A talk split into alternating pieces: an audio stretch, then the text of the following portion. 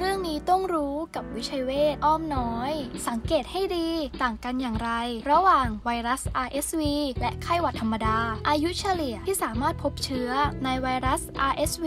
ส่วนมากพบในเด็กที่อายุต่ำกว่า 3 ปี ส่วนไข้หวัดธรรมดา จะสามารถพบผู้ป่วยได้ทุกวัย อาการของไวรัส RSV จะมีไข้สูงมากกว่า 39 องศาเซลเซียส ไอจนอาเจียน หายใจ มีเสียงหวีด มีเสมหะในลำคอ อาการของไข้หวัดธรรมดาจะมีไข้สูงประมาณ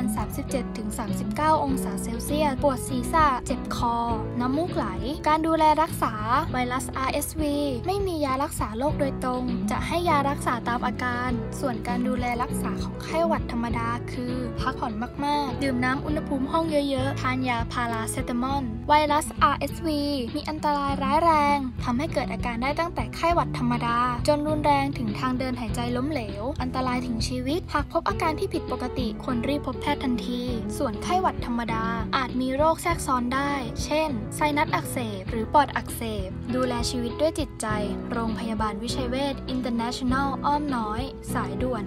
1792